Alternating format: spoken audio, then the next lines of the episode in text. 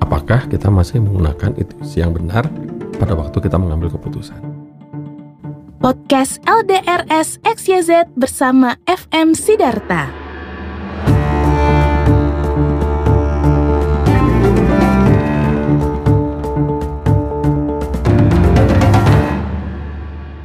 Di podcast sebelumnya kita sudah membahas satu dari empat disrupsi yang menggoyang dunia. Seperti sudah disampaikan, ada empat hal yang dianggap diperkirakan akan terus menjadi pendorong terjadinya perubahan yang luar biasa kemarin, hari ini, dan ke depan. Yang pertama adalah semakin meningkatnya atau semakin derasnya koneksi global. Yang kedua adalah menuanya populasi dunia. Yang ketiga adalah percepatan perubahan teknologi, dan yang keempat adalah urbanisasi. Di podcast yang lalu kita sudah bahas mengenai urbanisasi.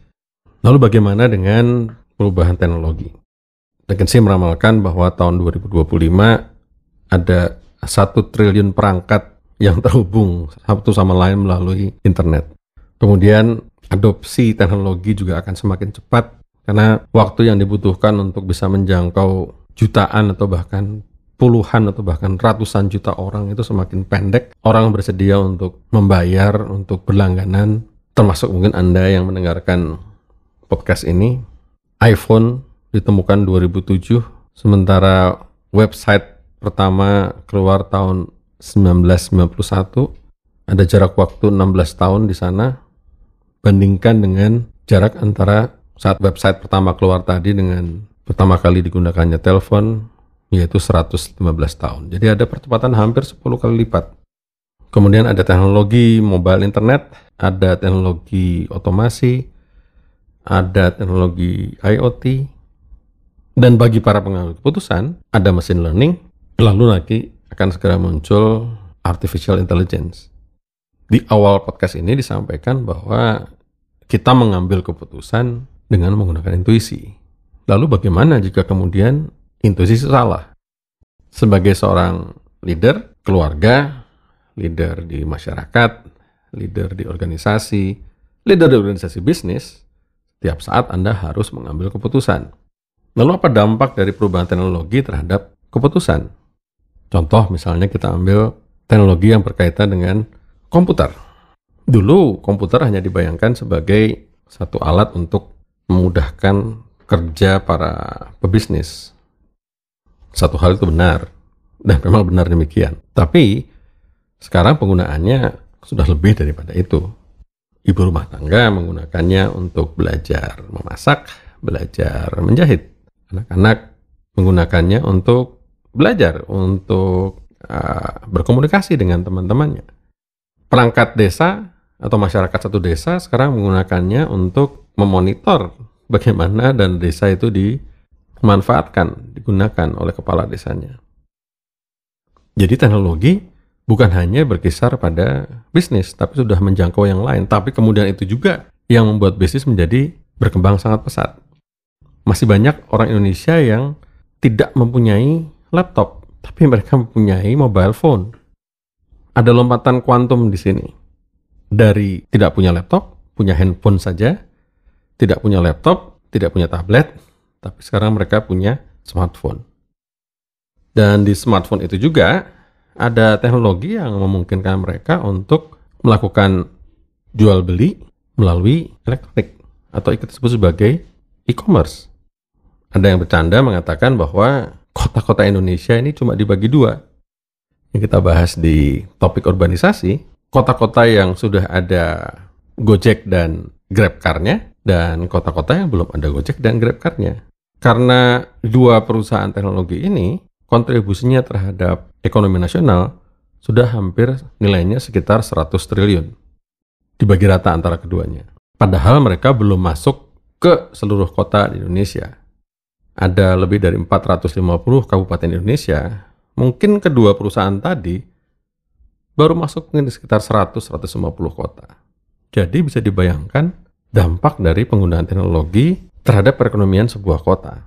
Itu kalau kita hanya bicara mengenai aspek ekonomi. Tapi bukanlah dengan teknologi mobile tadi, uh, mobile handphone atau mobile phone, ada banyak hal yang lebih dilakukan lebih daripada sekedar aspek ekonomi. Misalnya, kita bicara soal smart city. Warga kemudian bisa melaporkan apa saja yang ada di lingkungannya, mau bicara soal keamanan, bicara soal kebersihan, bicara soal banjir, bicara soal bencana, dan lain sebagainya. Yang kemudian informasi tadi ditampung di balai kota, lalu kota bisa mengambil keputusan. Baik untuk hal-hal yang sifatnya darurat, maupun untuk perencanaan jangka panjang jika data-data itu kemudian dikumpulkan. Kalau kota sudah, kemudian sudah memasang CCTV yang bisa memindai wajah orang, menghubungkannya dengan data kependudukan, kota bisa melakukan apa saja, inisiatif apa saja. Itu bicara mengenai kota. Bagaimana dengan pendidikan?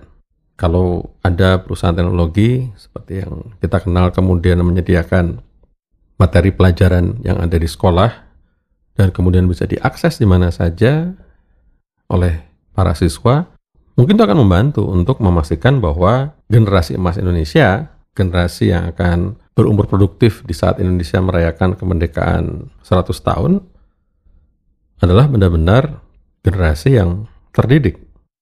Itu dari aspek pendidikan. Dari aspek kesehatan bagaimana?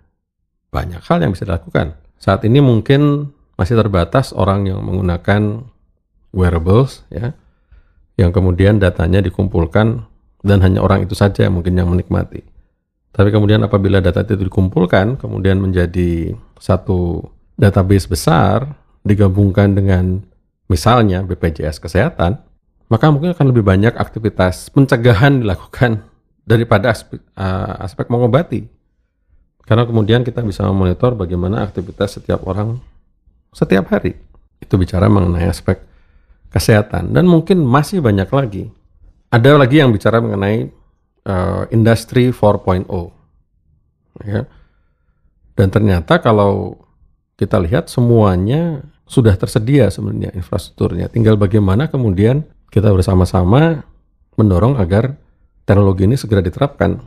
Penelitian juga mengatakan bahwa mereka-mereka yang menjadi pengguna pertama itu akan mendapatkan keuntungan yang lebih besar dibandingkan mereka yang baru mengikutinya di kemudian hari. Lalu bagaimana kaitannya dengan aspek urbanisasi? Apabila urbanisasi tadi kemudian ditunjang oleh teknologi, maka kota-kota kita akan menjadi kota-kota pintar atau smart city. Kota-kota yang benar-benar mengandalkan teknologi untuk mengelola kotanya, untuk membuat warganya hidup sejahtera. Apa katanya teknologi dengan uh, populasi kita? Populasi kita yang memuda, populasi yang memang akrab dengan dunia digital. Mereka yang akan benar-benar nanti mendapatkan manfaat yang paling maksimum dengan penerapan teknologi. Apa kaitannya teknologi dengan global connections? Seharusnya teknologi benar-benar digunakan untuk melakukan pekerjaan kolaborasi yang tidak harus hadir secara fisik. Karena kemudian secara bersama-sama warga dunia kemudian bekerja sama untuk mengatasi masalah-masalah dunia juga. Seperti misalnya dengan coronavirus yang atau virus corona yang sekarang ada sedang sedang ada di Cina. Jadi perkembangan teknologi suka tidak suka, siap tidak siap, cepat lambat itu kan pasti akan berpengaruh pada kehidupan kita sehari-hari. Pertanyaannya tentu kembali lagi, apakah kita sebagai pengambil keputusan masih menggunakan intuisi kita yang menganggap bahwa perkembangan teknologi misalnya hanya miliknya orang-orang kota. Tahukah Anda bahwa per September lalu Palaparing Barat, Ring Tengah, dan Ring Timur sudah diresmikan. Itu artinya lebih dari 40 ribu desa sekarang sudah terhubung dengan koneksi 4G. Bisa dibayangkan, masih ingat yang disampaikan kemarin bahwa desa-desa mendapatkan dana desa antara 800 juta setiap tahun sampai ada yang dapat 3 miliar. Apabila 800 juta tadi dimanfaatkan benar, 3 miliar tadi dimanfaatkan benar, lalu kemudian ditambahkan dengan teknologi atau koneksi internet 4G, ditambahkan dengan mobile phone, ditambahkan, oh ya satu lagi, ditambahkan dengan uh, pembayaran yang cashless ya non tunai kita bisa bayangkan bahwa pusat-pusat pertumbuhan ekonomi tidak lagi menjadi monopoli hanya kota-kota besar. Desa benar-benar akan menjadi pusat kehidupan, bukan hanya pusat ekonomi. Karena semua yang dibutuhkan untuk meledak atau berkembangnya perekonomian yang berbasis desa saat ini sudah tersedia. Pemalang lima tahun lalu mengawali inisiatif Demit, Desa-Desa Melek IT. Agustus lalu, Pemalang sudah menyelenggarakan seminar atau konferensi yang mereka sebut damai, Desa-Desa Melek AI, Artificial Intelligence. Dan kita tidak bicara Jakarta, Bandung, Surabaya, Malang, kita bicara Pemalang. Jadi, sudah siapkah Anda menghadapi situasi di mana kota-kota yang kita pikir dulu lah kota-kota yang bukan kota-kota yang maju dalam hal teknologi, dalam waktu dekat akan menjadi kota-kota yang sangat maju atau bahkan mungkin lebih maju daripada kota-kota besar. Sebagai pengambil keputusan, pastinya akan ada pengaruhnya. Dulu kalau kita ambil lagi contoh perusahaan consumer goods untuk membangun satu jaringan distribusi, apabila kota itu sudah berada di luar dari 12 kota besar atau 34 ibu kota provinsi, biasanya sistem pelaporan dan lain sebagainya masih dilakukan secara manual. Sulit untuk menempatkan uh, tim sales yang sudah menggunakan teknologi tinggi untuk mengunjungi toko-toko. Tapi sekarang itu dimungkinkan dan kota-kota itu sedang berkembang. Apabila faktor atau disrupsi inovasi atau teknologi ini digabungkan dengan urbanisasi, akan ada perubahan yang sangat besar terhadap lanskap bisnis kita. Kita harus mulai memikirkan route to market kita. Kita harus memikirkan ulang. Kalau hari ini penjualan kita kita rasa baik-baik saja, tapi yang kita lihat data pangsa pasar kita menurun, Jangan-jangan sebagian dari penjualan tadi datang dari kota-kota baru yang selama ini kita abaikan karena intuisi kita yang salah. Kita masih menganggap bahwa pusat pertumbuhan ekonomi ada di kota-kota besar. Tapi kota-kota kecil, bahkan desa, dengan teknologi, sekarang sudah menjadi pusat pertumbuhan ekonomi. Jadi sekali lagi pertanyaannya, apakah kita masih menggunakan intuisi yang benar pada waktu kita mengambil keputusan? Masih ada dua faktor disrupsi lagi yang lain, yaitu populasi dunia yang menua dan semakin meningkatnya global connections. Kita akan bahas di podcast yang berikutnya. Podcast LDRS XYZ diproduksi oleh monkeymelody.com dan dipersembahkan oleh Kumara. Temukan informasi tentang board game, podcast, webinar, dan artikel tentang leadership dan followership melalui website ldrs.xyz.